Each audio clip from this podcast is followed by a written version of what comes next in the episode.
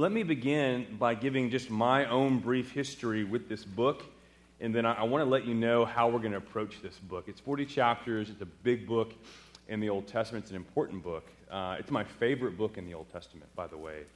I've never preached through the whole book, I, have preached through almost half. Um, we're going to take about a year, so expect that. That's pretty fast, actually. We're going to cover large sections uh, like 1 and 2, 3 and 4, 3, 1 Sunday, 4, 5 uh, to 11, believe it or not. And uh, yeah, we're going to cover all the plagues. My history with this book um, I did two masters at the same time, which was busy. And one of them was in Old Testament studies with an emphasis on Hebrew. And my last class, this was back in 09, it was an intensive study where I had to translate the entire book of Exodus from Hebrew to English. That was fun. It took me a while, and um, for my final exam, the professor just said, I'm going to give you a random chapter to translate. I'm going to tell you which chapter it is. And then, so that was it, man, a whole chapter to translate from Hebrew to English, talk about the grammar and syntax of theology. Uh, and then, shortly after that, I went to Africa and Cameroon and taught at a Baptist seminary. And I taught undergrad and grad students. In my graduate class, I taught them biblical Hebrew. And then I did a summer study with them. And guess what I taught them? Exodus. so we lived in Exodus for that summer with those students. And that was such a blessing. So, um, last thing, seven years ago, when I was applying for uh, doctoral work, my dissertation was going to be on John, the Gospel of John, his use of Exodus. And so, my hope, if the Lord allows, is after we finish Exodus, I want to jump into John's Gospel. And I think that'll be really sweet. I do. And we'll take a lot longer than John. So, uh, that's it. Expect about a year, maybe 10 months. We'll see. Everybody good with that? I thought I was doing Revelation this morning. I got nervous, man. I was like, is that what we talked about? Like, we can do it, but yeah. All right, so Exodus 1 and 2, in, in the title for this whole series, Rescue, okay, the glory of God in Exodus. In the title of my sermon this morning, we're going to cover Exodus 1 and 2. I'll start with some introductory matters. We'll talk about the book itself, how it's structured, uh, big themes, major themes, and then we'll get into the text. So, I'm used to preaching verse by verse. So, understand this. When we cover big sections, I will, I will, I will swoop down, we'll look at several verses, but I'll always talk about what comes before and after. I'll always comment on the context. So, expect that. But Exodus 1 and 2, the title is The God Who Sees and acts. And did you catch the, the final part of chapter 2? Did you hear it? God heard, God remembered, God saw, and God, He knew. Man, and we'll, we'll talk about that. We'll get there. We're going to end with that. Um, but the God who sees and acts, and the big idea God sees our suffering and He saves. God sees our suffering and He saves. So Every parent has experienced this. When Clark was a baby, he doesn't remember this. When he was a baby, he was sitting on the couch with daddy, and all of a sudden, he started groaning. Uh oh, here comes. Right? All over the couch, all over the carpet. And like any good dad, what did I do? I left him in his filth. No, no. I picked him up and I ran to the bathroom. I, I, I had a feeling this wasn't the end, okay? So I pick him up. In, in time seem to stop. Have you ever had a moment like that with your child? Time just stops, and I'm running like the flash down our hallway to that close bathroom on the right, the first home, and he's looking at me, and I'm looking at him, and he smiles. And I think what he's wanting to say is, Daddy, I love you. Daddy, you take care of me. Blah! All over me, okay? And here's the worst part is when something like that happens, you know, when something unexpected happens, you kind of go, ah. I went there, bro. And it happened. I'll never forget it. So the situation was, I didn't want to give detail, but yeah, it was everywhere, in everywhere. The situation was gross. Why start a sermon that way? The situation was gross smelly, and disgusting. I, I knew that I would be taking a great risk by going in, right? I would possibly end up wearing some of that gross, smelly, and disgusting. And I did. But I intervened. I intervened. We got him to the bathroom. He finished and then got him all cleaned up. And I think it happened a couple more times. But hey, God Himself intervened. Amen? God Himself intervened on behalf of His people Israel. That, that's what Exodus is all about. I mean, God, He hears, He remembers, He sees, He knows. God intervenes. What we're going to see in Exodus, God intervenes to rescue his people, and he does that for his glory. So, kind of the big idea of this book is God's glory through rescue. So, the story of the Exodus prepares us for an even greater rescue to come. Jesus came to a world broken and sinful, and he knew that that brokenness and that sin would be applied to him. And, and Jesus didn't just risk a run in with the gross and the disgusting. I did. I risked it. I didn't know. I thought maybe he was done. Jesus did not merely risk a run in with the gross and the disgusting. At the cross, he wore it. He wore our pain. He wore our guilt. He wore the punishment that was owed to us. He willingly took it upon himself for our salvation. And all God's people said, Amen. So Christ saw our suffering, and then he suffered in our place. Let me give you the structure of Exodus. I, I, I kind of came up with this. It's broad, um, but I think it's helpful, okay? You can read commentaries and get more specific structures, kind of chapter by chapter, but I see really two big halves in this book, okay? So there's 40 chapters. Exodus 1 to 19 answers the question here it is why worship and serve the Lord? That's the first half of the book. It answers the question why worship and serve the Lord. And then we get to Exodus 19, verses 5 and 6. And here we see mission. Everybody say mission. Mission as the proper response to the Lord's salvation. Right? The Lord rescues us to join him in his mission. Okay, so that's Exodus 19, verses 5 and 6. Mission as the proper response to the Lord's salvation. And then Exodus 20 to 40. Okay, so this is the second half of the book. How to worship and serve the Lord? That's the question that the second half answers. So, what's the first half? Why worship and serve the Lord? The second half, how to worship and serve the Lord. The Lord instructs his people in how to worship and serve him. We serve him by serving others. And we see that God dwells with his people, right? The tabernacle. And he gives them his law, a law that pertains to living rightly, both vertically and horizontally. We'll, we'll get there. We'll get there. What we see in Exodus, we see throughout all of Scripture, especially with Jesus and the cross.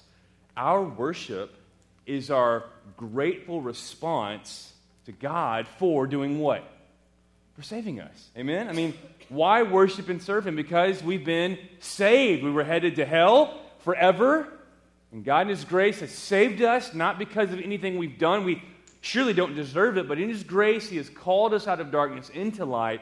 And our appropriate response is what? Worship, service. Amen? And, and, this is not just an Old Testament idea. We see it in Romans. Let me just give you Romans, the whole book. Okay, so Romans 1 to 11.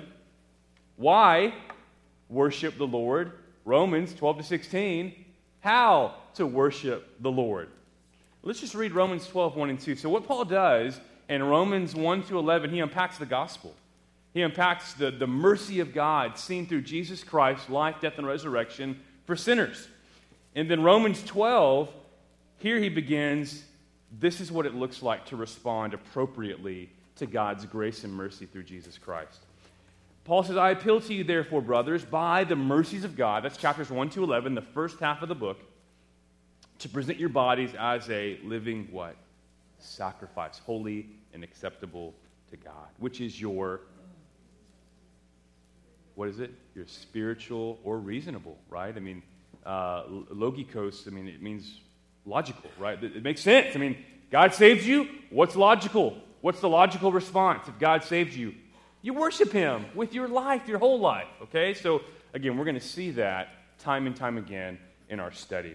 Uh, let's do some big context. So let's look back to what's before Exodus? Genesis. So, where does Exodus fit in God's story? Where does it fit in God's story?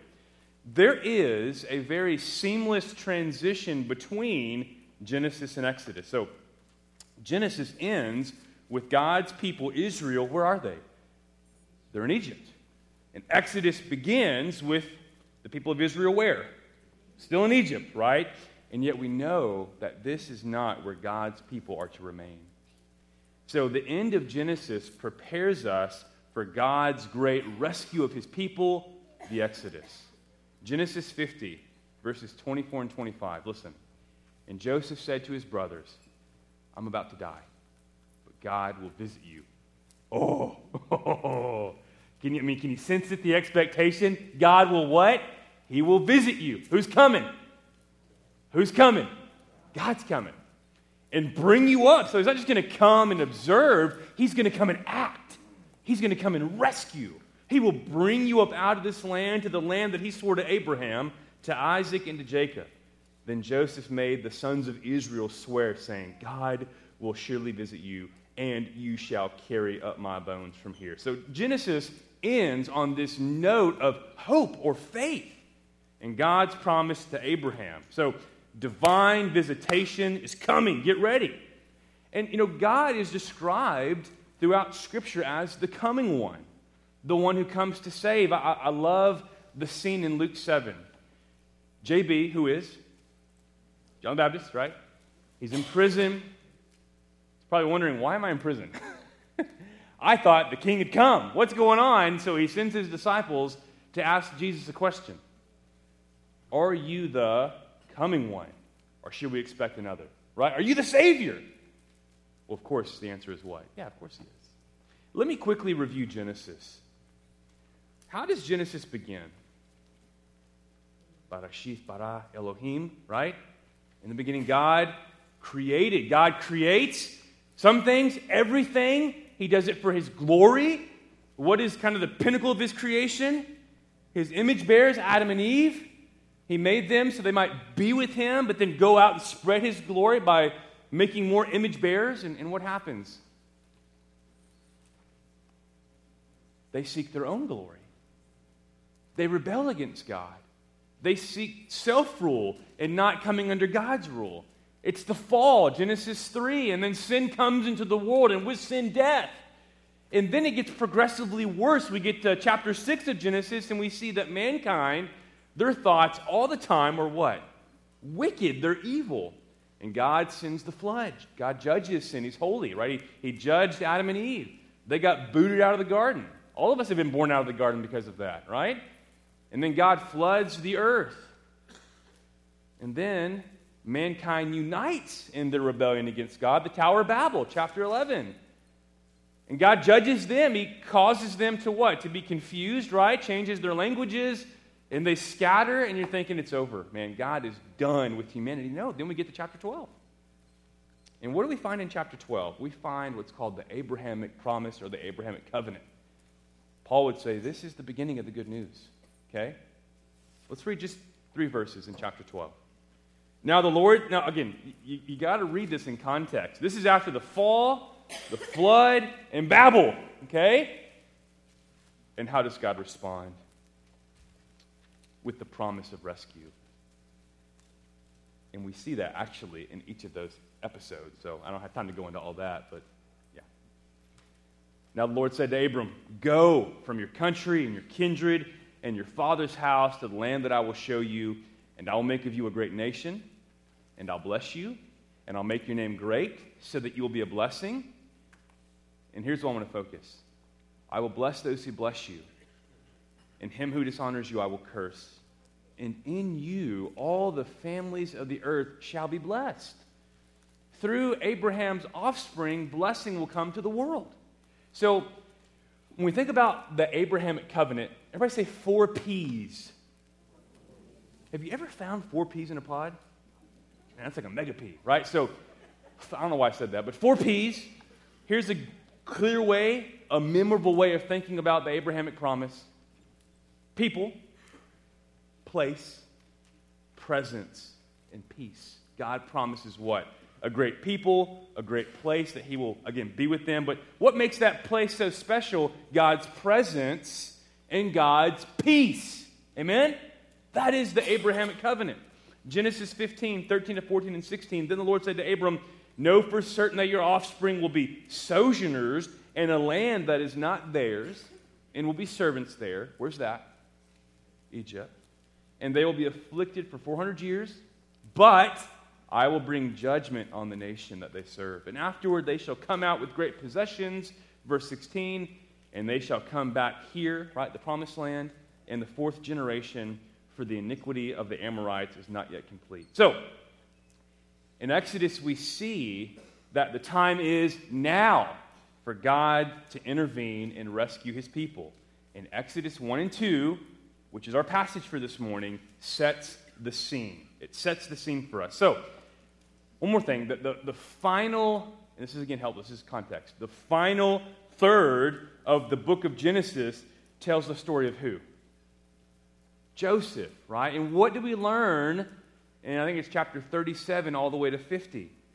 God is revealed as the sovereign Savior. That's really important going into Exodus, that we have this image of God as the what?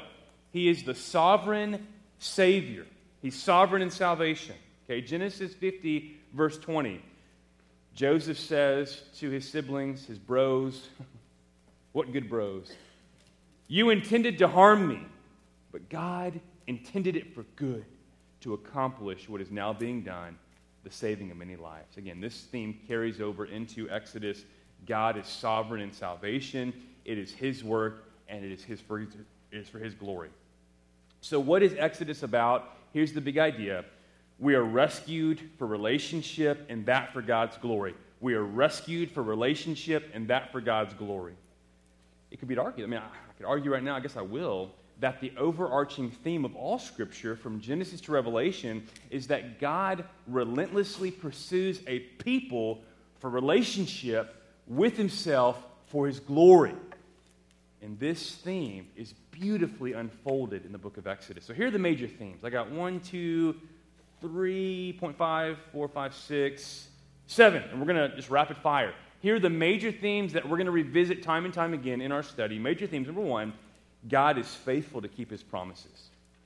His plans will not be thwarted. Okay? His plans cannot be stopped. God is faithful. He will keep his promises. That's number one. Number two, now this is so big. God reveals himself to his people. Who is the Lord? That's a big question in Exodus.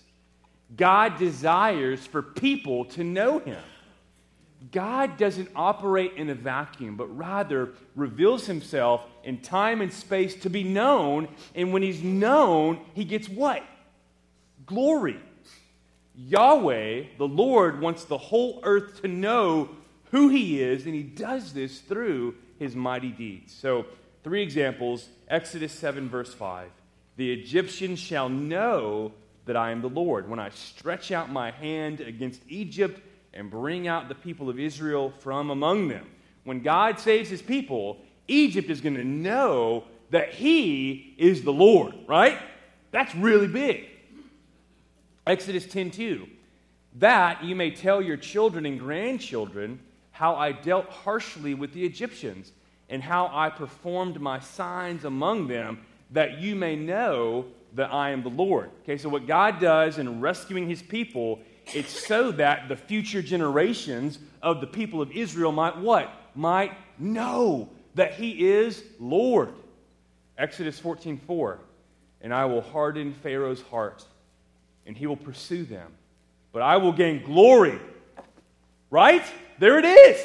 I will gain glory for myself through Pharaoh and all his army, and the Egyptians will know that I am the Lord. When God rescues, his glory is on display so that we might know. God wants us to know. Isn't that great? Remember the deists? We've, I've talked about them before. I, I talked about the deists with our youth. Thomas Jefferson, some of our founding fathers believed that you know God simply created and then went on permanent holiday. Okay, I'm going to kind of get things going. I'm going to wind things up, and I'm out of here. That's not the God of the Bible. The God of the Bible, way comes to us He reveals himself to us. He desires to be known for his glory. Amen?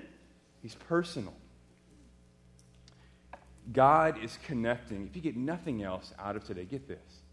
God is connecting knowledge of himself to glory. God gets glory because people know him. And they know him through his signs and wonders. They know him through his great acts of rescue. All right, Gospel of John. I told you there's a really sweet relationship between John and Exodus. So, the Gospel of John represents the New Testament counterpart to the Old Testament book Exodus. The signs of Yahweh, the signs of the Lord, and by signs I mean the miracles, right? The signs of the Lord serve a purpose, not, not simply to wow and excite, but to evoke knowledge and faith, which in turn leads to God getting what? Glory. John 20, 30 and 31. This is John's purpose statement. John says, Now, Jesus did many other signs in the presence of his disciples, which are not written in this book, but these are written John is saying that the miracles that I've written down and recorded, these are written so that you might believe that Jesus is the Christ, the Son of God, and that by believing that, you may have life in his name. Whoa. Another big theme, and we're going to see this a lot, is theophany. Thea, who, what? What'd you say, Chris? Who's ever heard of that word theophany? Theophany. So, more on this next time. I almost said next week, but next week's Easter Sunday. I'm going to preach on the resurrection. But Exodus 3, what's the example of a theophany? So, a theophany is a visible manifestation of God. That's a very simple definition. But why does God do that? Why does God make himself known?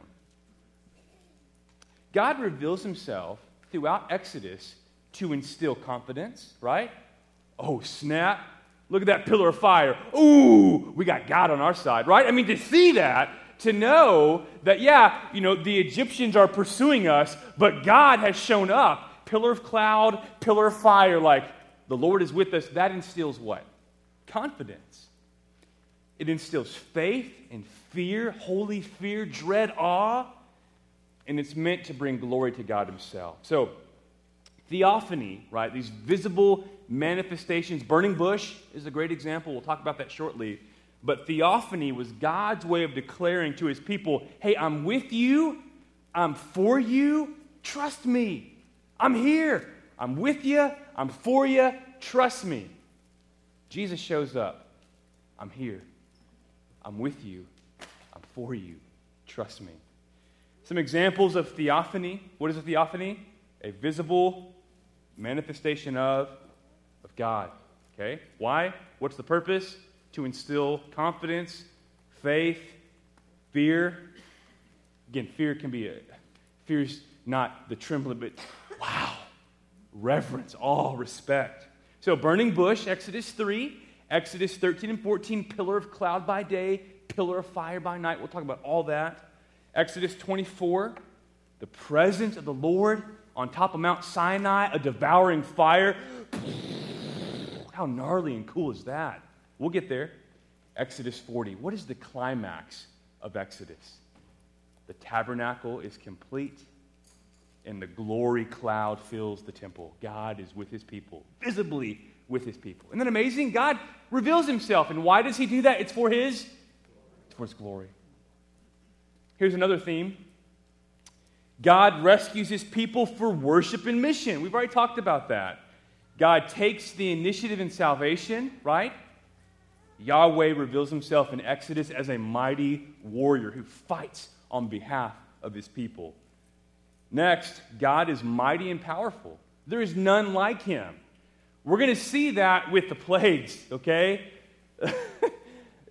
There's all these Egyptian deities. We'll talk about them in the weeks ahead. But when God acts, it's like, what? They nothing. They can't hold a candle to the one true Lord. God is mighty, God is powerful, and he has no rivals. Amen? Who can save but our God? What's the answer? None. Next, God is present among his people. Next, God is gracious and merciful. Exodus 34. He is gracious and merciful. Now, this next section, again, this is looking ahead. And every week when we, when we get together in Exodus, we're going to answer a few questions. What does this particular passage teach us about God? Okay? And then how does this passage point to Jesus? Those are two questions we'll answer every week together. You ready? Good?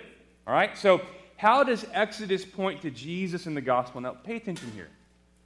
Everything in Scripture points to who? Points to Christ.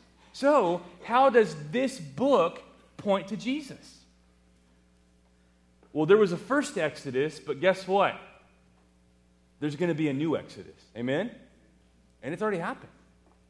Christ did it. So, the first Exodus became a paradigm for God's future salvation act. Whenever Israel, or later on the Jews, thought about God's rescue, they looked back to the Exodus, and more specifically, the Passover lamb, right? God's gracious substitution for his people. When you get to Isaiah, the context of Isaiah is very similar. God's people are in exile, right? They're slaves. And what do we see? And I, don't expect you to know the answer here, okay, unless you read Isaiah last night, the whole thing. Take you quite a while, right? But Isaiah 40 to 55, read it carefully, and the language is filled with what? Allusions back to the first Exodus. God is promising a second Exodus. What he did for Israel, he would do again in the future. How is the suffering servant described? As a lamb who would be pierced and crushed for his sin, no, for ours. His punishment brought us peace. By his wounds we are healed. So again, new Exodus, okay? So how does Exodus point to Jesus in the gospel? There's going to be a new Exodus. There's going to be a new Moses. Who's the better Moses? Christ. A new deliverer, prophet, and priest of God's people. I'm sure most of you have heard this passage. This is Deuteronomy 18:15. The Lord your God will raise up for you a prophet like me from among you. Okay, not Moses, but someone like him from your brothers. It is to him you shall listen. Now, fast forward to Luke 9. What happens in Luke 9? I once preached at a um, Korean church in Boston, Luke 9. There you go. Is that the, my Haley's always like, is that, is that it? Yeah, that was my story. I just thought of that. But in Luke 9 35, we have the transfiguration, right? Jesus is transfigured on the mountaintop. His clothes become dazzling white. Who speaks? God the Father, but who shows up? Moses and Elijah. Are we familiar with this story? Okay, the transfiguration. Listen to verse 35. And a voice came out of the cloud saying, This is my son, my chosen one. Listen to him. That's a direct reference back to what? Deuteronomy 18:15. God's going to raise up someone like Moses from among you, and to him you shall listen. And the Father says on the Mount of Transfiguration, listen to him. Probably the coolest thing in Luke 9, you know, Moses and Elijah are having a talk with Jesus, and the Greek says they were discussing his exodon. That's a Greek word. His departure, his exodus. Wow, okay. That wowed me, but maybe not you. New exodus. There's going to be a new covenant, okay? Because there's a lot of blood. There's a lot of blood in the Old Testament, right? I mean, these covenant rituals, animals are being killed as a, a substitution in place of God's people. A lot of ceremonies. But God promises a new covenant, an internal covenant, that He's going to actually one day write His law on the hearts of His people. He's going to give His people a new spirit and a new heart with a new mind. He's going to put His spirit in them. And then finally, how does Exodus point to Jesus in the gospel? There's going to be a new relationship, a new presence. God would dwell with his people once again. As he tabernacled amongst his people during their time in the wilderness, he would tabernacle in a new way through Jesus Christ. You're all familiar with John 1:14, the word became flesh and the Greek tabernacled among us. God showed up again in Jesus Christ God with us, Emmanuel. Amen? So, new Exodus, new Moses, new covenant, new relationship. All right, let's go to our passage. What's going on? What's going on? In Exodus 1 and 2, if you're filling in the blanks, number one, we have the beginnings of the fulfillment of God's promises to Abraham. We have the beginnings of the fulfillment of God's promises to Abraham. Again, what was one of the big themes? God's faithful, faithful to keep his promises, right? Exodus 1 7. But the people of Israel were fruitful and increased greatly. They multiplied and grew exceedingly strong, so that the land was filled with them. What was one of the P's of the Abrahamic covenant? What was the first P? A what? A great people. And, and what's happening with Israel? They're multiplying and they're becoming a great people. We're seeing the beginnings of the fulfillment of God's promise. Again, this looks back to the creation story where God commands Adam and Eve to be fruitful and to multiply and to fill the earth. And it looks back, of course, to Abraham and God's promise of a great people. So Exodus begins really on a very positive note. God's promises are coming to fruition. So again, you're reading Exodus 1, you're like, oh yeah, it's happening. Whoa. Next, God's promises to Abraham are threatened. And that's the passage that Brother Aaron read for us, uh, verses 8 to 22. So listen again. I'm going to read verses 8 to 11, and then 15 and 16, and then verse 22 quickly. Now there arose a, a new king over Egypt who did not know Joseph, and he said to his people, Behold, the people of Israel are too many and too mighty for us. Come, let us deal shrewdly with them lest they multiply. And if war breaks out, they join our enemies and fight against us and escape from the land. So he saw this growing people as a threat to his kingdom. Therefore, as a result, they sat they set taskmasters over them to afflict them with heavy burdens. They built for Pharaoh store cities, uh, Pithom and Ramses. Then the king of Egypt said to the Hebrew midwives, one of whom was named Shiphrah, and the other Puah. I like that name, Puah. Puah. I don't know. When you serve as midwife to the Hebrew women and see them on the birth stool, if it's a son, you shall what? Kill him. But if it's a daughter, she shall live. Then Pharaoh commanded all his people Every son that is born to the Hebrews you shall cast into the Nile, but you shall let every daughter live. But in order for a people to continue, you need boys and girls, right? So if you kill all the boys, what's going to happen? That people is going to cease to be. So there appears now no hope. the king has commanded not only harsh treatment for the people of Israel, right, put taskmasters over them, but the annihilation of the entire race. Somebody say, oh no! That was good. Whoever kid said that, that was right on the money. Thank you, sweetie. The seed promise is being threatened the seed promise. Yeah, remember back in Genesis 3:15 from Eve, right? There'd be a seed that would crush the serpent. And then we get to Genesis 12:3 and from Abraham's offspring, what? All the nations shall be blessed. But it looks like now maybe that promise isn't going to come to fruition because Pharaoh, he's put forth this edict kill all the boys. But God, but God intervenes amidst difficulty and seemingly hopeless situations and brings hope and restoration for his glory. What is impossible for man is possible with God. Amen? I mean, listen, can you imagine being alive in this place at, at this time, hearing this, seeing this? It's over. God's promises are done. Oh, no, no, no, no, no. God is faithful to the end. It's true. What he promised, he will bring to fruition. Now, the irony here, this is very ironic. The irony is that the cruel fate that Pharaoh wishes upon Israel actually becomes his and his own people's fate. He wants to drown the babies. What happens to Pharaoh and the Egyptians? They are what in the Red Sea?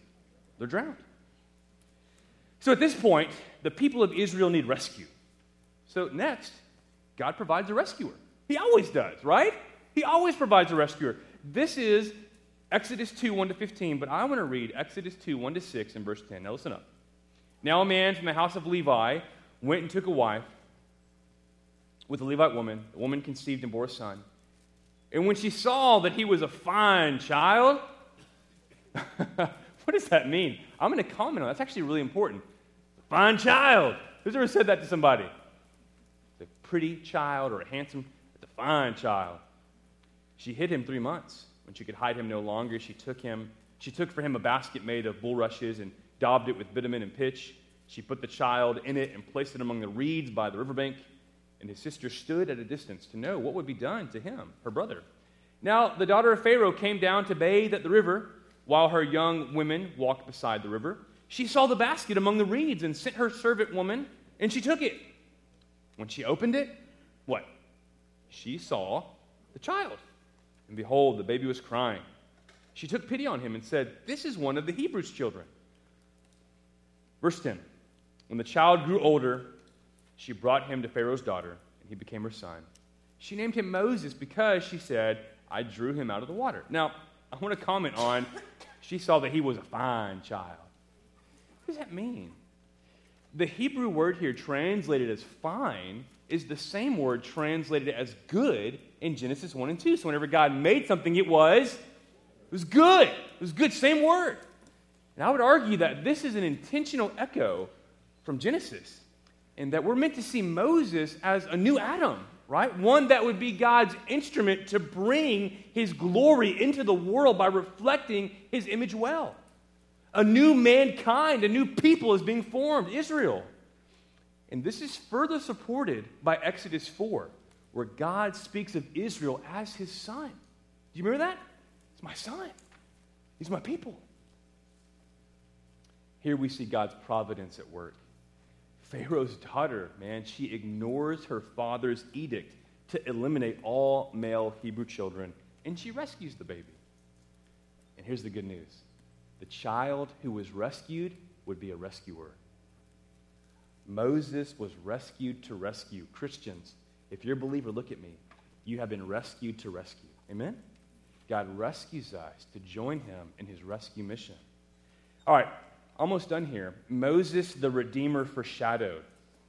Exodus 2 11 and 12. One day, Moses had grown up, right? So he's grown up, he's a man. He went out to his people and looked on their burdens, and he saw an Egyptian beating a Hebrew, one of his people. He looked this way, Coast is clear. Look that way. Okay. Moment. and seeing no one, he struck down the Egyptian, killed him, right, and hid him in the sand. Exodus 2 16 and 17. So, you know, it found out that Moses did this. Pharaoh's not happy. He's after him. And so Moses flees, flees to the wilderness. And here we are in 16 and 17. Now, the priest of Midian had seven daughters. And they came and drew water and filled the troughs to water their father's flock. The shepherds came and drove them away. But Moses stood up and what? The text says, and saved them and watered their flock. That's funny. He saved them, watered their flock. These two events reveal Moses as the rescuer of his people, right? The Egyptian is treating the Israelite harshly. Moses intervenes. You got these shepherds come and drive out these ladies who are trying to water their dad's flock, and Moses intervenes. Again, these two events prepare us for the greater deliverance to come. Last point is this, and this is that last passage. God remembers his covenant to Abraham. Man, this is so good. This is Exodus 2 23 to 25. God remember. Now, that's, does God forget? Is that what that means? Does God forget? Of course not. Some of you are wondering, what does that mean that, you know, God remembered? Why would God have to remember anything? He's all knowing. We'll talk about that. Let's read quickly Exodus 2 23 to 25. During those many days, the king of Egypt died, and the people of Israel groaned because of their slavery. And what did they do? They cried out for help. That's really important. They cried out for help. Their cry for rescue from slavery came up to God. And God heard their groaning. And God remembered his covenant with Abraham, with Isaac, and with Jacob.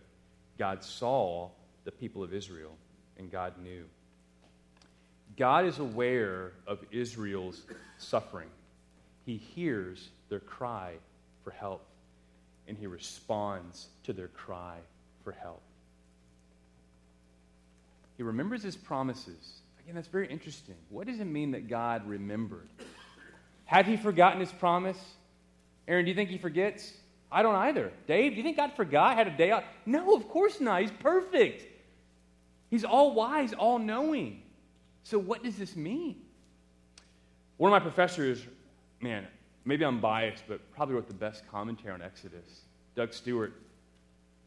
He says the Hebrew zakar, meaning remember. Okay, so that's the Hebrew word for to remember.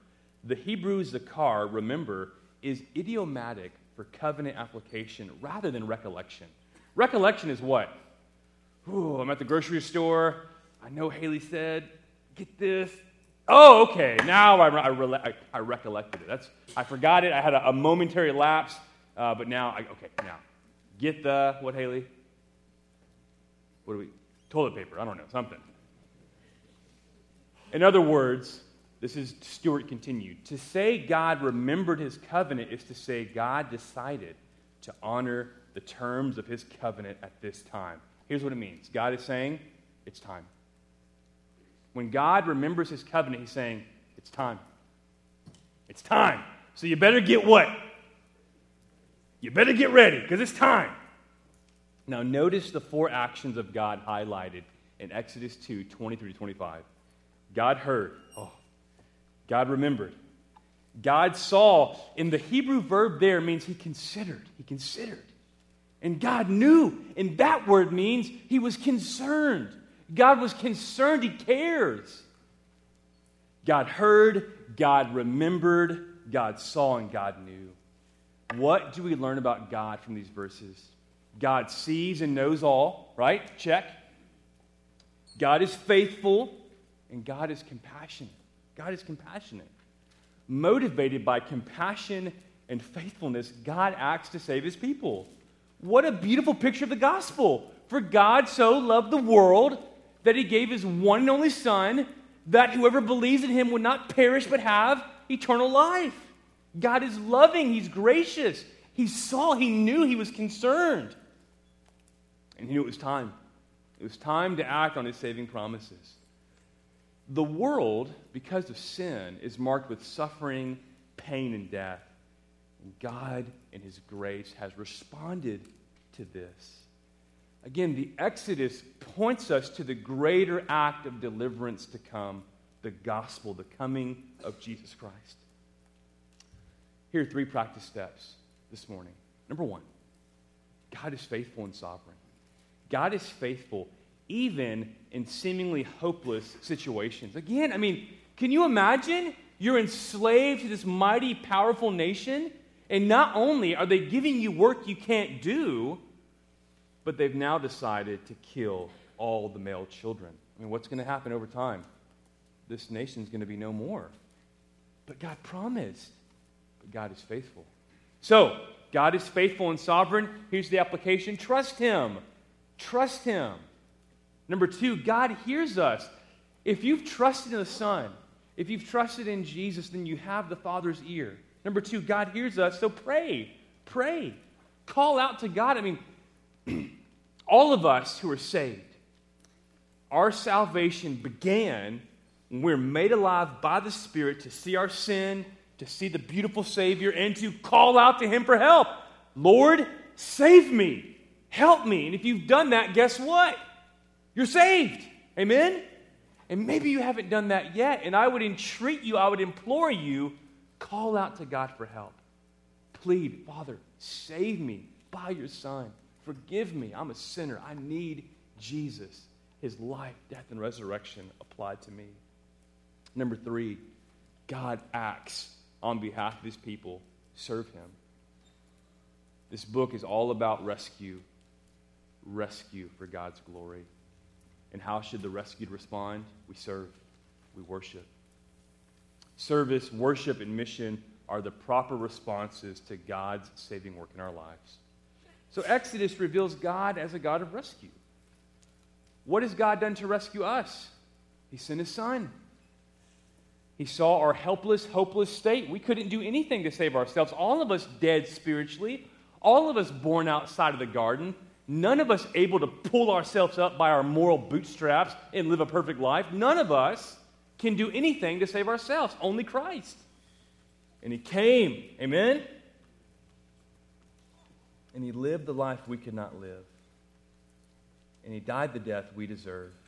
And he rose again, proving that his saving work worked, that death has been defeated, that Jesus is the way, and that by trusting in him, you can be forgiven of all your sin and brought into God's family. What do we need rescuing from? Sin, God's wrath, and in Christ there is rescue. Amen? And how do the rescued respond? Service, worship, a life committed to the glory of the King. So I would again encourage you this morning, if you have not, repent and believe. Repentance means turning from your sin, right? So you're going this way, turn around and go towards the Lord. Really, repentance and faith are two sides of the same coin. Repent, turn away, and then you turn to something. Turn to Jesus in faith, trusting Him that what He did and what He did alone is sufficient for our salvation, right? He did it all. He died the death we deserve. He rose again. In Christ there is salvation. Let's pray. Father, we thank you that in Christ, your Son, salvation has been provided, salvation is found. We thank you for the Bible and the grand story of rescue and redemption that we read from Genesis to Revelation. We thank you that all Scripture is not only breathed out by you, God, it's not only useful or beneficial for teaching us, for reproving us, for correcting us, for training us, but all Scripture bears witness to Christ, who He is, and what He's done to save us. I, I want to pray for anyone here this morning, Father, who is not trusted in Jesus. Move on their hearts, make them alive to see their sin in light of your holiness, to see the wrath of God they deserve, but to see at the same time the good news that Jesus has made a way through his life, death, and resurrection for sinners to be forgiven and brought back into a saving relationship with God simply by trusting in him and turning from sin. So save the lost this morning. And Father, lastly, for the saved, for those who would say, I'm a child of God, I've trusted in Jesus, I pray that we would live lives of full service to you in response to what you've done for us. That out of gratitude, God, we would serve you well, always seeking your glory and praying and seeking opportunities to make this good news known to others. And we pray all this in Jesus' name. And all God's people said,